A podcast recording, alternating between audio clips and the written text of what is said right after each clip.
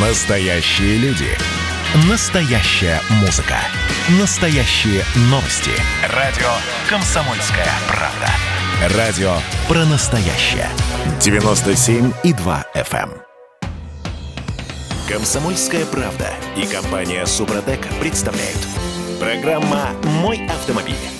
Как это говорится, ежики плакали, э, но продолжали жрать кактус. А, Всем привет. Э, Я Дмитрий Делинский, Я Алена Гринчевская. редактор портала осипов.про. У нас на связи Андрей Лекосиповы. Э, Парни, доброе утро. Доброе утро.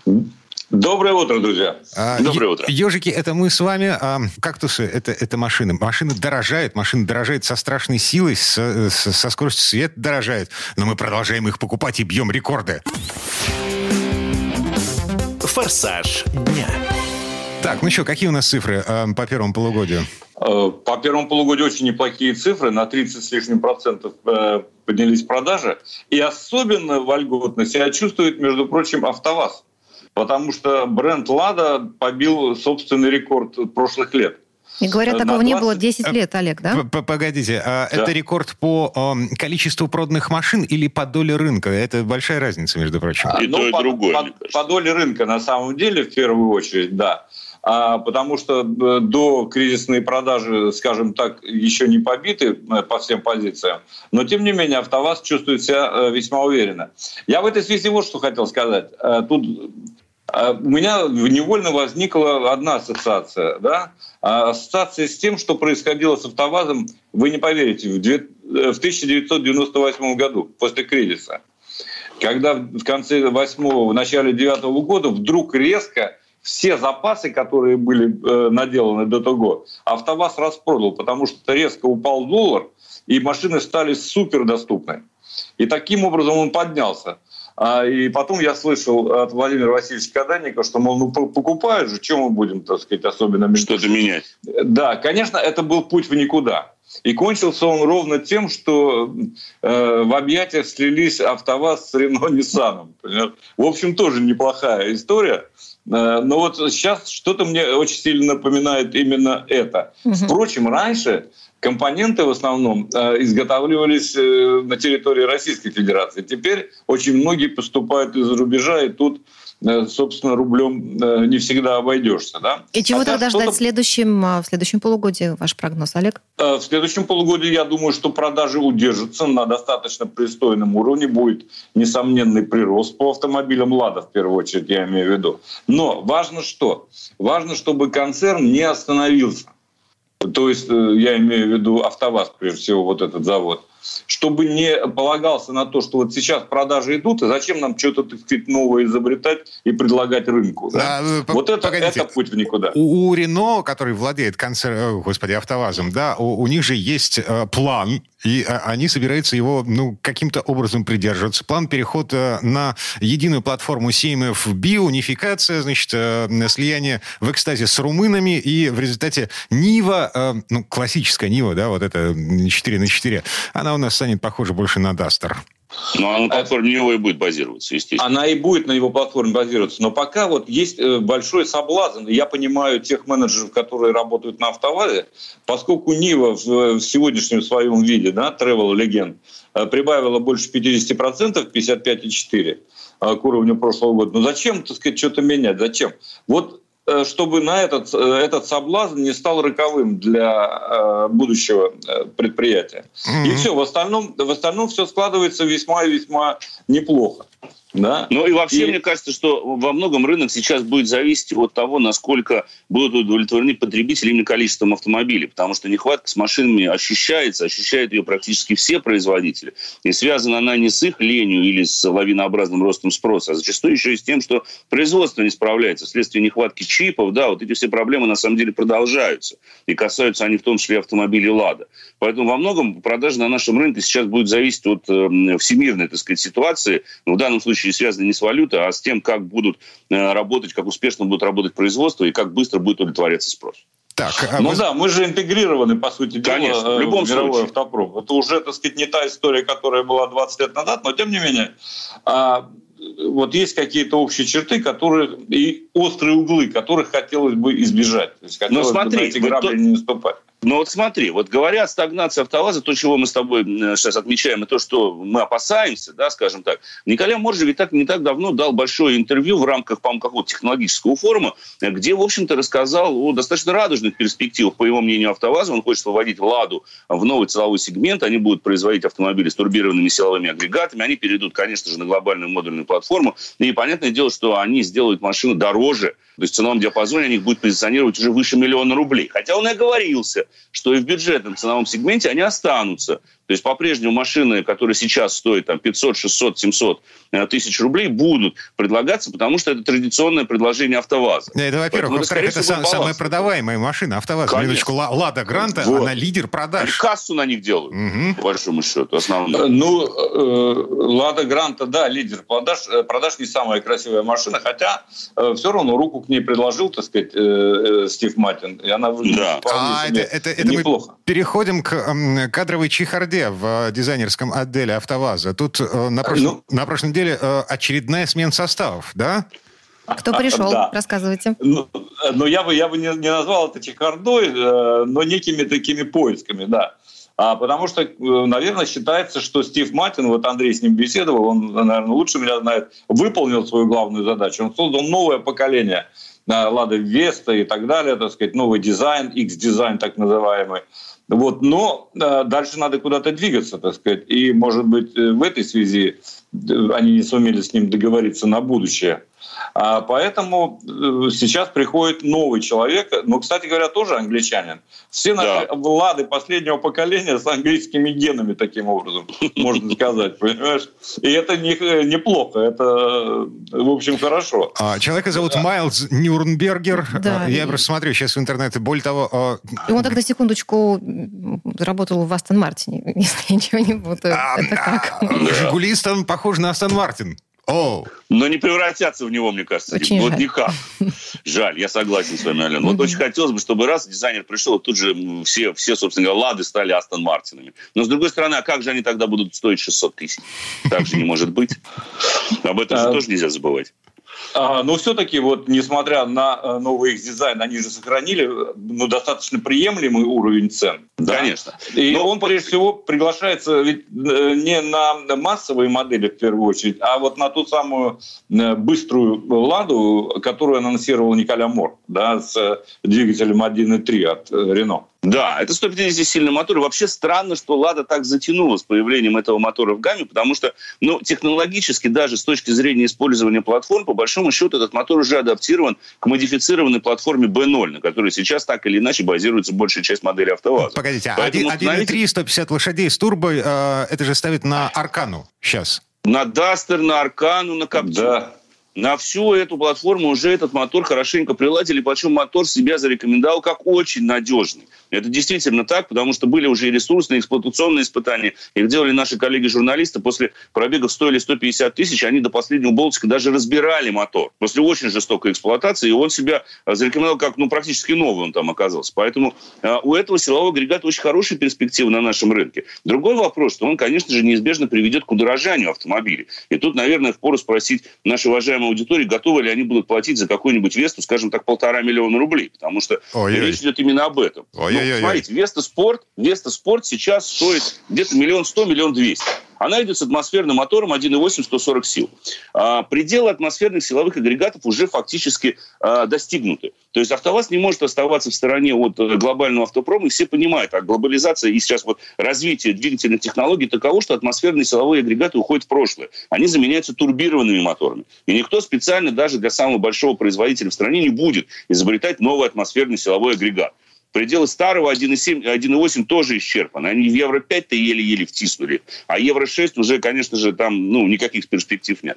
Поэтому установка турбового мотора – это абсолютно логично. И это, кстати говоря, я думаю, что не единственный силовой агрегат, который придет, потому что в гамме Nissan, в, в рамках вот этого альянса Renault-Nissan, полно маленьких моторов. Вы посмотрите даже на дачу.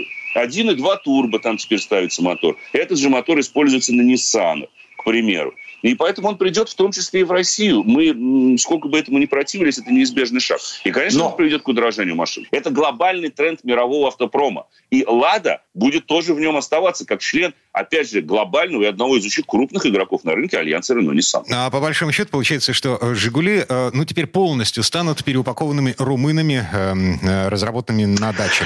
Вы знаете, Мне больше нравятся французами или японцами. Вот если есть еще минутка. Вообще вот это очень забавное позиционирование, как они будут разводить бренды. Я думаю, что дача будет стоить дешевле Лады. А Лада будет позиционироваться где-то между дачей и Рено. Потому что, скорее всего, в ближайшие несколько лет Рено в России очень сильно будет менять свой имидж и стремиться в такой ближе к премиальному сегменту. Потому что Рено, как нам стало недавно известно, перейдет на электрификацию, оно будет использовать активно-водородные технологии, эти машины будут другими. Они сейчас уже другие в Европе. Поэтому имидж Рено в России тоже будет меняться меняться. И я не удивлен и не удивлюсь, если в ближайшие несколько лет некоторые модели нынешней Рено станут моделями Лады, дача будет еще доступнее, но при этом у Лады останутся доступные модели. А вот Рено станет игроком уже более премиального, скажем так, сегмента, ну, другого, скажем так, ценового позиционирования. Угу. Зеленого сегмента. А, Зеленого, да. То есть э, получается, что дача а, ну, в этой линейке займет место... Лады, в конце концов, АвтоВАЗа. Она ага. займет место Жигулей. Вот как бюджетный, будет самый бюджетный, наверное, дача. Дальше будет, скорее всего, Лада. Ну, на, на нашем рынке немножко другая будет система позиционирования. Но вот в, в рамках концерна, скорее всего, будет так. Потом будет идти Рено и все остальные бренды, которые туда входят. Nissan там и так далее. В светлое будущее заглядывали вместе с редакторами портала осипов.про. Андрей Лекосипов были у нас на связи. Парни, спасибо, хорошего дня. Спасибо. Всего доброго. Всего доброго, дорогие друзья. Спасибо, берегите себя. А мы вернемся в эту студию буквально через пару минут. Ну а в следующей четверти часа у нас Юрий Сидоренко. Поговорим о том, как правильно пользоваться кондиционером в жару. Комсомольская правда и компания Супротек представляют. Программа «Мой автомобиль». В этой четверти часа настраиваем кондей в машине. А, настраиваем вместе с автомехаником, ведущим программу «Утилизатор» на телеканале Чей Юрий Сидоренко. У нас на связи. Юр, доброе утро. Доброе утро. Доброе утро. Так, ну что, давайте разбираться в том, как правильно обслуживать, как правильно пользоваться кондиционером в жару. Автомастер. Слушай, ну вот прям бесит. Э, ну, когда у нас в редакции народ э, жалуется, мол, слишком жарко, тыкает, в кнопки, устанавливает плюс 18, потом кто-то говорит, ой, что-то холодно да стало. потом кто-то заболевает, давай так, Вы, прямо. Выключает кондей, проходит полчаса, э, снова, э, ой, еще жарко, давайте кондей включим, и так по кругу. Ну, естественно, насморки, ангины, вот это все. Ну, это все сразу же вылезает, само собой, потому что э, те, кто ставит кондиционер на 18 градусов, это ребята очень, конечно, отважные, потому что вообще нормальная температура, которая должна быть на кондиционере, но ну, это 22-24. И в машине То есть, тоже. И, соответственно, в машине тоже.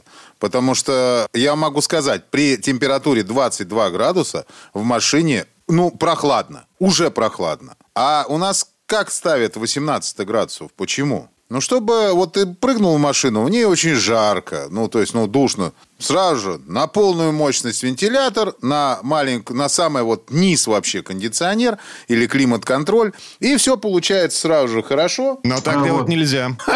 Но ты, видимо, уже с этим сталкивался, что так делать нельзя, да? Делать нельзя почему? Потому что вредно для здоровья или для автомобиля? А, Скажите. А, я, если я все правильно понимаю, то и для того, и для другого. Юрий? Но, как бы, скорее всего, для а, первого сильной проблемы не будет, а вот для второго, в смысле, ну, для человека, это будет проблема большая, потому что он будет чихать и кашлять. Вот. Э, это без проблем. То есть... А, хорошо. А... Так нет, уже хорошо. Как, на, как надо-то, подождите. Вот я сел в машину, Юрий, давайте сразу. Вот э, да. для блондинки советы, да. Хорошо, советы для блондинки, да и не только для блондинки, для всех советы. Друзья мои, если у вас машина стоит на улице, на солнышке, она нагревается, ну, мы знаем уже про это не раз говорили, но градусов до 60 это точно, а то и больше. Внутри салон нагревается. Плюс предметы нагреваются, они начинают отдавать тепло. Ну, в общем, там температура градусов на 20, наверное, выше, чем на улице. А на улице, грубо говоря, сейчас сколько сейчас? 34 или сколько там? Ну, в общем, под тридцатник оно давит сейчас. И э, когда вы открываете двери, прыгаете в салон, то есть вы прыгаете в баню фактически. Вот. Соответственно, если вы включаете сразу кондиционер, то получается не очень хорошо, потому что вы быстро охлаждаетесь, то есть, считайте, вы попадаете на сквозняк, причем на очень холодный сквозняк. И, соответственно, ангина вам обеспечена. Как сделать? Нужно сравнять температуру в салоне с салоном на, окружающего воздуха. Да, пускай там будет 29 градусов, или пускай там будет 26 градусов. Без разницы.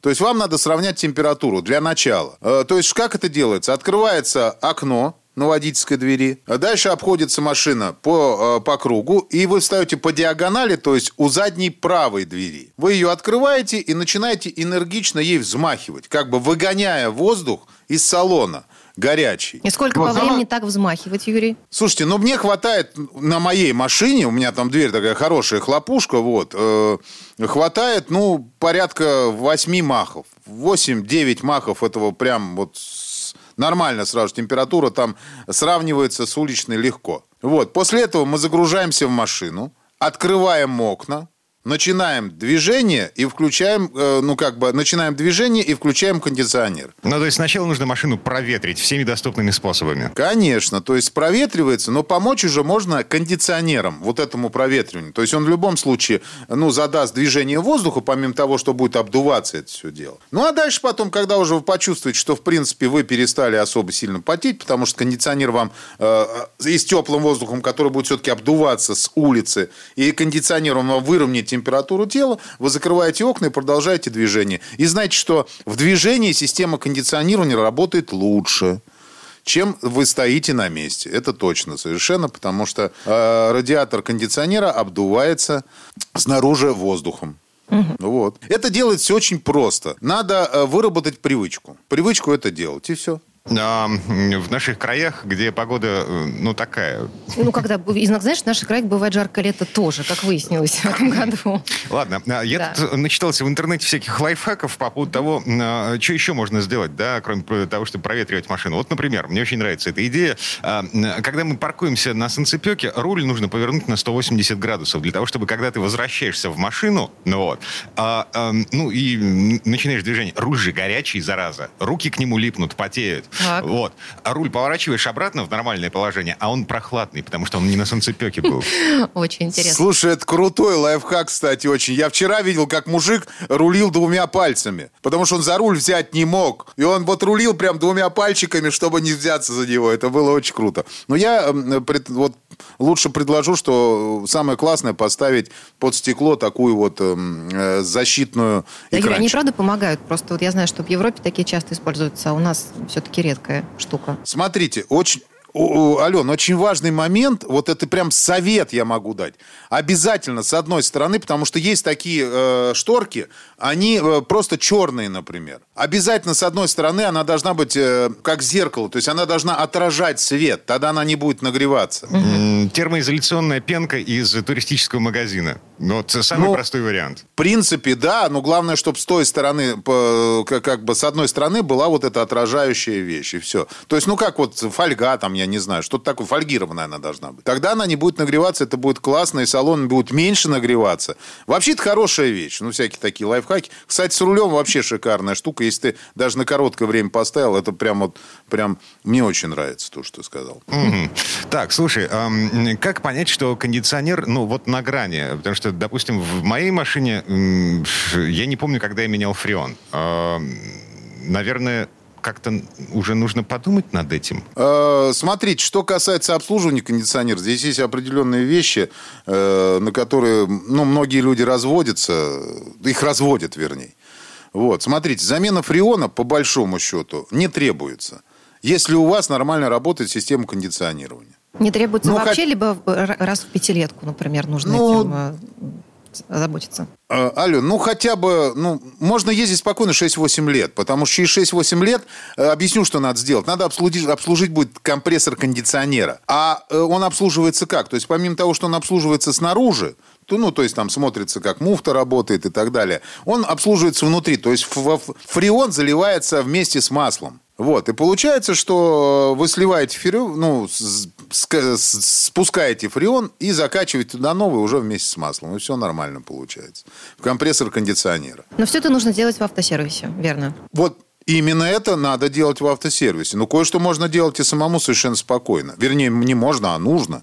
Вот, э, например, есть такая э, очень крупная процедура промывки радиаторов охлаждения и кондиционера. Ну, вот этого сэндвича, бутерброда, который там стоит спереди. Почему сэндвич? Потому что э, там получается, если взять радиатор, это кусочки хлеба, между ними вот как раз прослойка, как сыр обычно лежит. Вот эта прослойка занимается грязью, пылью забивается, там, перьями всякими, мухами и так далее. И получается такая, как э, я ее называю войлочная прокладка. То есть, потому что ее, когда их располовиниваешь, эти, располовинишь, рассоединяешь радиаторы, снимаешь, вытаскиваешь оттуда, она как кусок войлока получается, такой плотненький. Ну, то есть, представляешь, чтобы шубку одели. Э, радиаторы. И вот эта э, процедура, чтобы снять эти радиаторы, помыть, это очень дорогостоящая э, процедура, которую надо делать, ну, хотя бы раз в года в 4-5. Это передок разбирать. Угу. Это полностью разбирать передок, причем она начинается, стоимость там от двадцатки, это вместе с запчастями, и все дальше зависит уже от сервиса и от местоположения, где вы находитесь, и от сложности машины. Это все разбирается, смывается, промывается специальными составами, собирается обратно, меняется охлаждающая жидкость, меняется антифриз. И это надо делать обязательно, ребят. Вы не думайте, что вы кого-то обманете. Раз там 4-5 э, лет. Не обманете, потому что будет перегреваться машина. Вот, ну ладно, там откажет система кондиционирования. Просто он перегреется и откажет. Ну, и бог с ним, ничего страшного, можно попотеть. А вот если перегреется двигатель, он просто может, ну, прийти, ну, умереть может он, и все мотор. Так, хорошо. И что все. с этим делать? Да, раз в 4-5 лет надо делать эту промывку. Но эту промывку можно, в принципе, отодвинуть. Если промывать самому радиатор э, два раза в сезон, э, использовав специальное устройство, это элементарная вещь. Это покупается в хозяйственном магазине трубочка диаметром, ну, под шланг подходящий, который у вас садовый шланг. Ну, желательно там, ну, наверное, 10 миллиметров, допустим, сантиметр. Вот. В ней сверлится 13 отверстий где-то с разницей в 2,5 сантиметра. С одной стороны, она э, завальцовывается, то вы изготавливаете один раз эту штуку. Вот. И все, присоединяете ее к шлангу хомутом, и вы можете промыть радиатор, промыть, насколько это возможно. Если вот у вас машина новенькая, и если вы начинаете мыть два раза в год, то есть, ну, это, это процедура 10 минут. То есть вот этой трубочкой долезаете везде. Да, там не очень сильный напор, вы соты не согнете. То есть соты не согнете, это специальная, очень мягкая промывка. Но вы вымываете изнутри между мотором, например, и радиаторами, вымываете вот эту грязь в обратную сторону. Потом вы также, после того, как изнутри помыли, можете помыть снаружи. Снаружи то же самое, ей можно долезть до всех скрытых мест э, под бампером, где стоит радиатор. Мой совет, который, в принципе, я людям советую, кто-то этим и пользуется. Кто-то говорит, да ну нафиг, я не буду ковыряться. Э, это не имеет смысла. Хотя вот это самоустройство, ну вот я лично э, покупал, мы здесь снимали сюжет для программы, и я покупал, ну, чтобы сготовить его прямо в кадре. Вот, кстати, будет там, по-моему, 21 числа. Посмотрите, я напишу себя в соцсетях, когда и где будет эта премьера этого э, ролика. Вот. И э, стоит 180 рублей. Не поверите, вот это все мне обошлось 180 рублей. Ну, плюс шланг, который у меня на даче был, и вода. Все. Кружок очумелой так... ручки от Юрия Сидоренко. Да, да, да, да. Юр, спасибо, хорошего дня. Спасибо. Все, спасибо, счастливо. Юрий Сидоренко, автомеханик, ведущий программу «Утилизатор» на телеканале Че был у нас на связи. Мы вернемся в эту студию буквально через пару минут. В следующей части программы к нам присоединится Федор Буцко. Поговорим об экзотических животных. Федя катается по Подмосковью на Рено Каптюр. На этот раз он ездил в Коломну в гости к крокодилам. Комсомольская правда и компания Супротек представляют. Программа «Мой автомобиль». Бежать, бежать, бежать, бежать из полурасплавленных городов, бежать на берег что-нибудь в лес, э, хотя бы на один день. Это мы вернулись в студию радио «Комсомольская правда». Я Дмитрий Делинский. Я Алена Гринчевская. Федор Боцко у нас на связи. Федь, доброе утро. Доброе утро. Здравствуйте, друзья. Ну что, э, предвкушаем выходные. В понедельник... Э, Очередные жаркие, не иначе. Дорожные истории. Ну что, у нас с друзьями, пока мы жили в Москве, была такая традиция. Эм, Ходить в баню. Каждые выходные мы уезжали куда-то к черту на куличке, вне зависимости от погоды, но просто потому что э, Москва это такой город, в котором э, в выходной день, ну не то чтобы нечего делать, но просто очень хочется уехать э, куда подальше. Вот. Да. Федор, вот вы как проводите жаркие летние выходные в Москве? Рассказывайте. А, знаете, я как раз люблю, в принципе, выходные в Москве. люблю август в Москве, когда все разъезжаются, город становится такой более пустой и свободный, мало машин. Вот сейчас, например, я а, свой традиционный утренний маршрут проезжаю, так, наверное, процентов на 20 быстрее. Но, тем не менее, уезжать куда-то хочется. И я как раз в числе тех оказался, кто не может сейчас уехать там на неделю, на две. Больше я уж не говорю, да, ну что уж тут расстраиваться. А ездить куда-то хочется, и есть много вариантов такого маршрута выходного дня.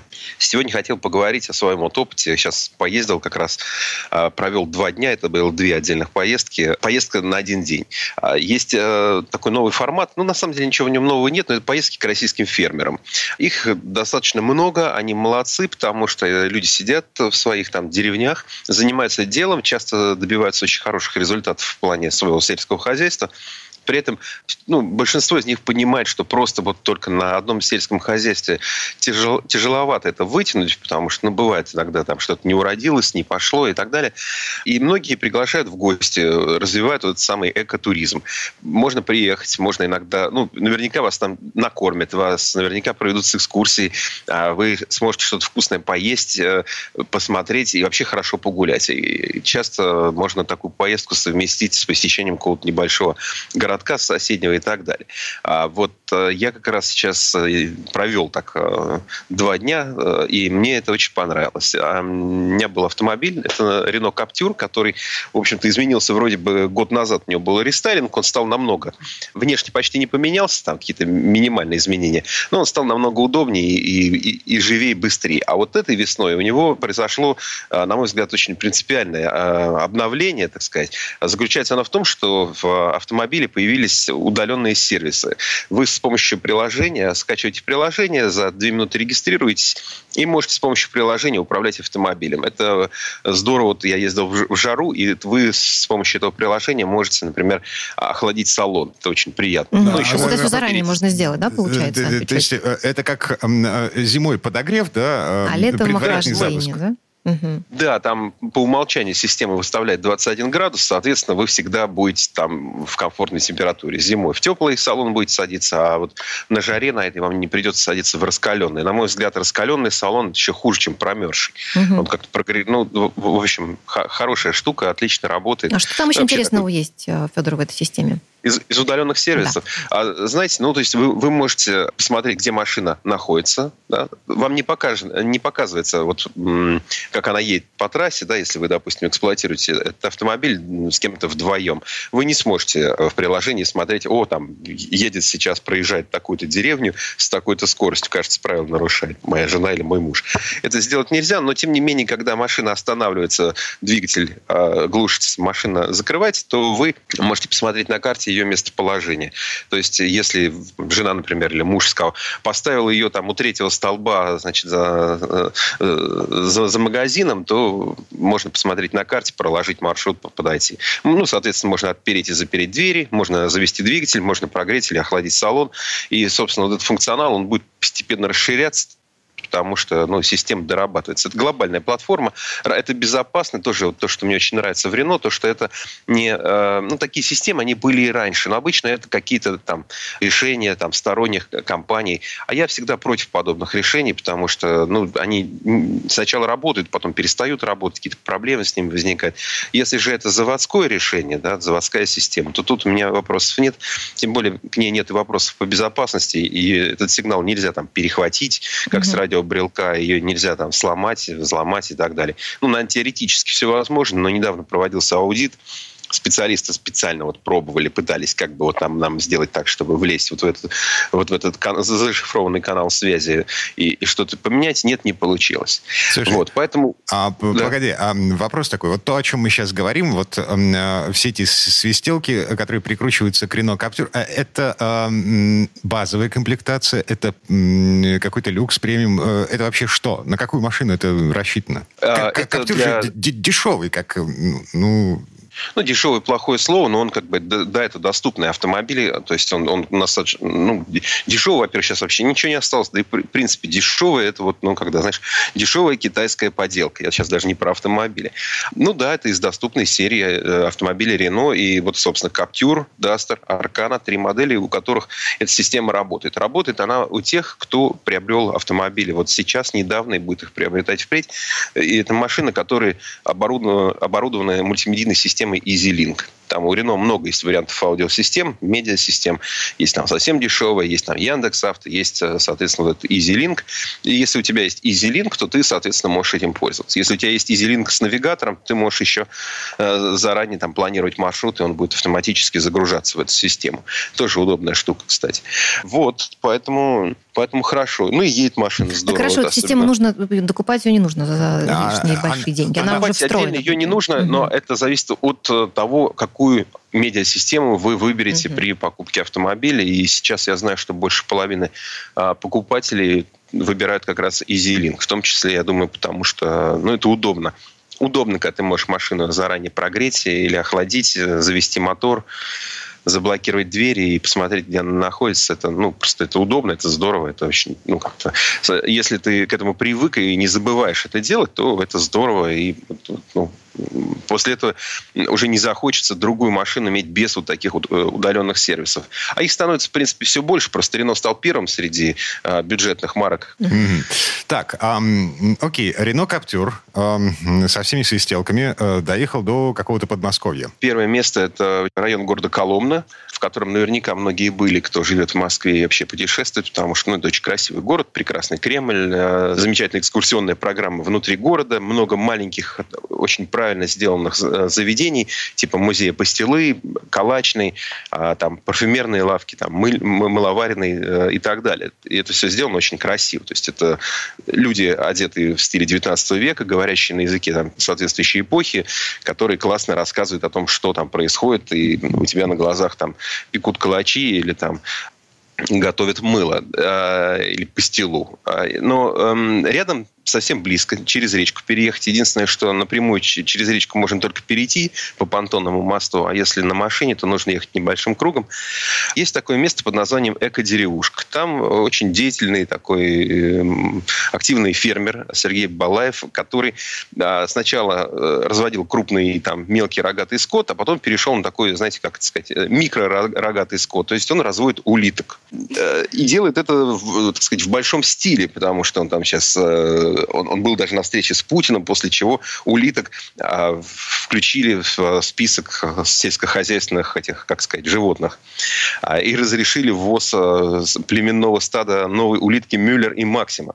А, соответственно, большая ферма – там можно с этими улитками, можно их посмотреть, можно научиться, как их запекать э, правильно по-французски. Кошмар какой. Сначала ты с ними общаешься, можно значит, проводишь время, а потом ты их запекаешь. Ну, если хочешь, можно в обратном порядке. Можно сначала поесть, потом, пообщаться. Но кто любит улиток, это, это вкусно. Кто не любит, стоит попробовать.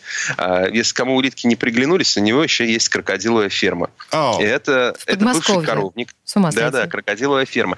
Это бывший коровник, который переделали под такой вот ну вот, собственно, под крокодиловую ферму.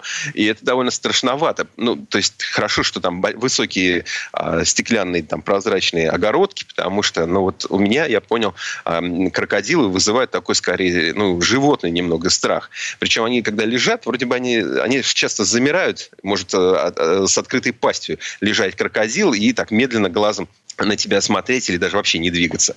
Но э, за доплату берешь такую длинную палку, типа удочки с веревкой, и там на таком э, прищепке, значит, туда цепляется кусок мяса. Дальше можно так вот покачать у крокодила перед мордой, э, и он вдруг внезапно делает очень резкое, очень быстрое движение, и это, эту курицу выхватывает. Я там этим ну, баловался, в общем, позанимался.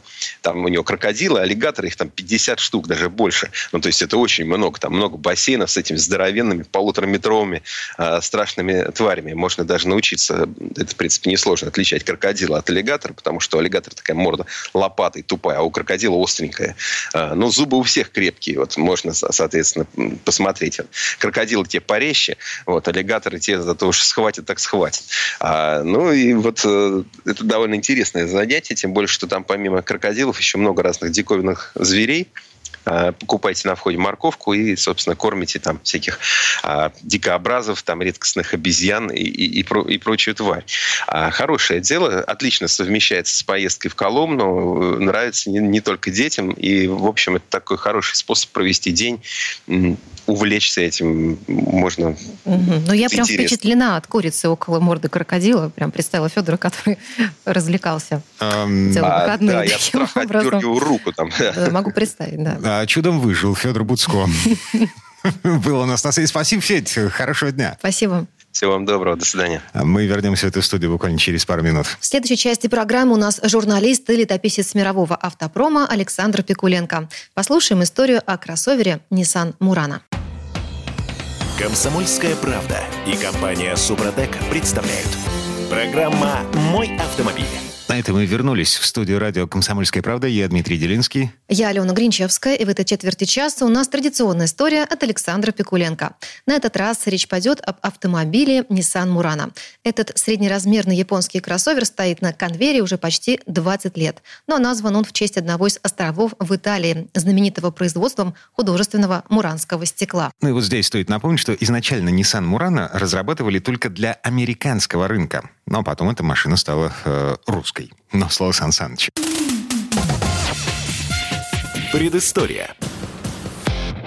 На сей раз в наших руках оказался Nissan Murano. По-японски утонченной, по-американски вальяжной, по-русски внедорожной. Дороги в Тимутаракане только начали приводить в порядок со времен печенегов и половцев. Так что внушительный запас сантиметров под днищем здесь не повредит. И потом, что бы ни говорили, а такой кроссовер в наше время все же безопаснее маски и санитайзеров в поезде или самолете. Забудем, что Мурана – знаменитый остров венецианских стеклодувов. Затейливо расчерченные обводы и искристо-снежные мантии этого кроссовера Ровера вызывают скорее ассоциации с сюжетами Хокусая. Тут тебе и волна, тут тебе и Фудзи. Противовесом внешнему шинуазу выступает купеческая пошнотелость интерьера а впереди в ветровом стекле пламенеют, сменяясь причерноморские виды. Японцы всегда с очень большим уважением относились к своему клиенту. И каждый раз, когда они создают какой-то продукт, перед тем, как сделать некое абстрактное изделие, они целевую аудиторию изучают очень скрупулезно. У них задача, у них привычка, у них в принципе всю жизнь одна и та же цель – угодить клиенту своего клиента они знают на зубок. Поэтому самый требовательный потребитель автомобильной техники – это японец. Именно для него создаются самые изощренные конструкции. Если посмотреть всерьез на то, что ездит по японским дорогам, то по уровню технической сложности это, наверное, автопарк номер один на планете Земля. Там очень много удивительного. При том, что дороги у них хорошие, и каких бы то ни было климатических катаклизмов нет, чтобы преодолевать это на полном приводе или на полноуправляемом шасси. Но каждый раз, когда перед японскими конструкторами ставится задача покорить какую бы то ни было страну или какой-нибудь серьезный рынок за пределами своей привычной территории обитания, они попадают в тупик. И довольно часто, особенно если это какой-нибудь полноприводный серьезный аппарат, получается такая большая увесистая увесистая машина с очень серьезным выражением лица. На нашем рынке это одна из немногих машин, позволившая себе такую роскошь – светло-кремовый салон. Почти белый, почти белый с легким кремовым оттенком кожаное кресло, такой же торпеда. И, о чудо, такого же цвета руль. Но вы распахиваете дверь, инсталируете себя в огромный аппарат под названием Nissan Murano и, погружаясь в это великолепие легкого кремового оттенка, нашариваете кнопку «Старт», оживляете двигатель семейства VQ объемом 3,5 литра, переводите селектор в CVT в драйв и едете.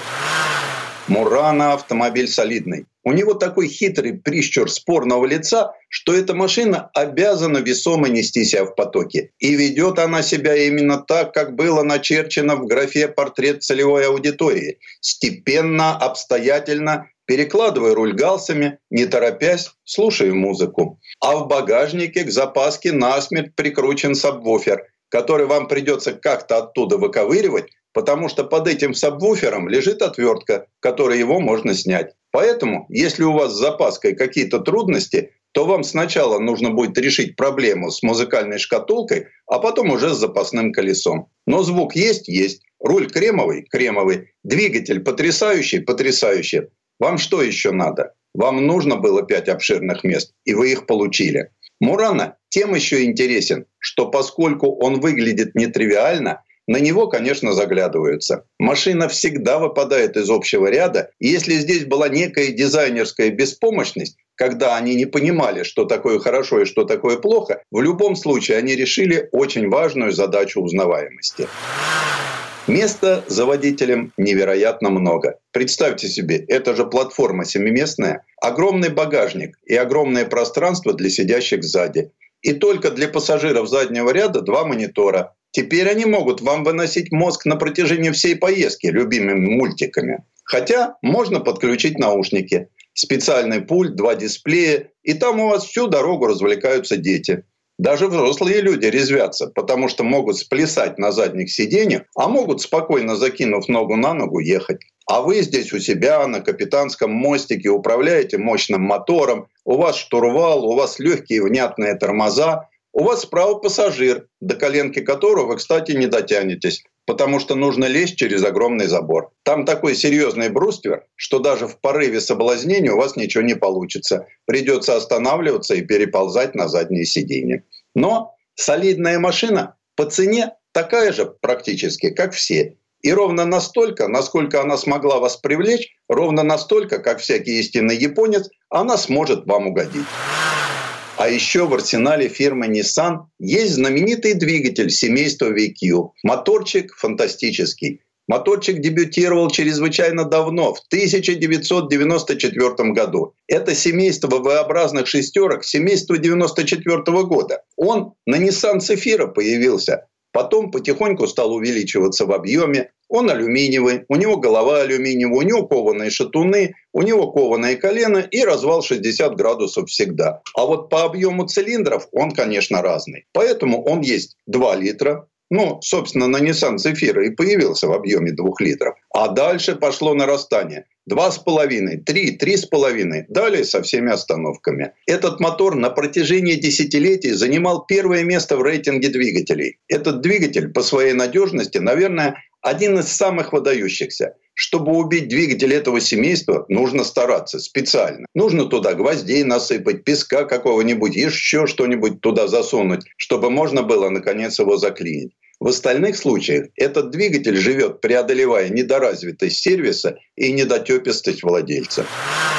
Двигатель семейства VQ побывал под капотом 116 моделей концерна Renault, Nissan, Samsung, Infiniti, а также благодаря бейдж инжинирингу даже на некоторых автомобилях с логотипом Suzuki, Mitsubishi, а заодно знаменитых гоночных Dallara. На этом двигателе даже ездило семейство Nissan Z. Знаете, есть такие резкие спортивные автомобили. Это все он, это все тот же самый мотор. И вот нам повезло. Этот потрясающий двигатель стоит под капотом Nissan Murano. Он там стоит всегда. Если Murano существует, то у него под капотом стоит именно этот мотор. Ну и вариатор, и полный привод. И те люди, для которых инженерная составляющая транспортного средства играет более весомую роль, чем все остальные антуражные аксессуары, они могут выбрать себе данный автомобиль из-за двигателя. Этот мотор переживет вас этот мотор будет жить вечно. Этот мотор после того, как вы машину продадите, либо, не дай бог, разобьете, оттуда аккуратно выдернут и поставят на что-нибудь еще. У нас в стране он заявлен мощностью 249 лошадиных сил. И он таскал на себе практически все Ниссаны, какие у нас были, под подобный типа размер. Nissan Maxima у нас с этим двигателем была, Nissan Tiana, а также полноприводный брат Nissan Pathfinder. Предыстория. Сан Саныч, спасибо. Это был Александр Пикуленко, летописец мировой автомобильной индустрии. От себя добавлю, что в России массовое производство Nissan Murano было запущено в 2016 году у нас в Петербурге. А перед выходом на конвейер э, этот автомобиль всерьез переделали под условия российских дорог. И у нас на этом все на сегодня. Дмитрий Делинский. Алена Гринчевская. Берегите себя. Программа «Мой автомобиль».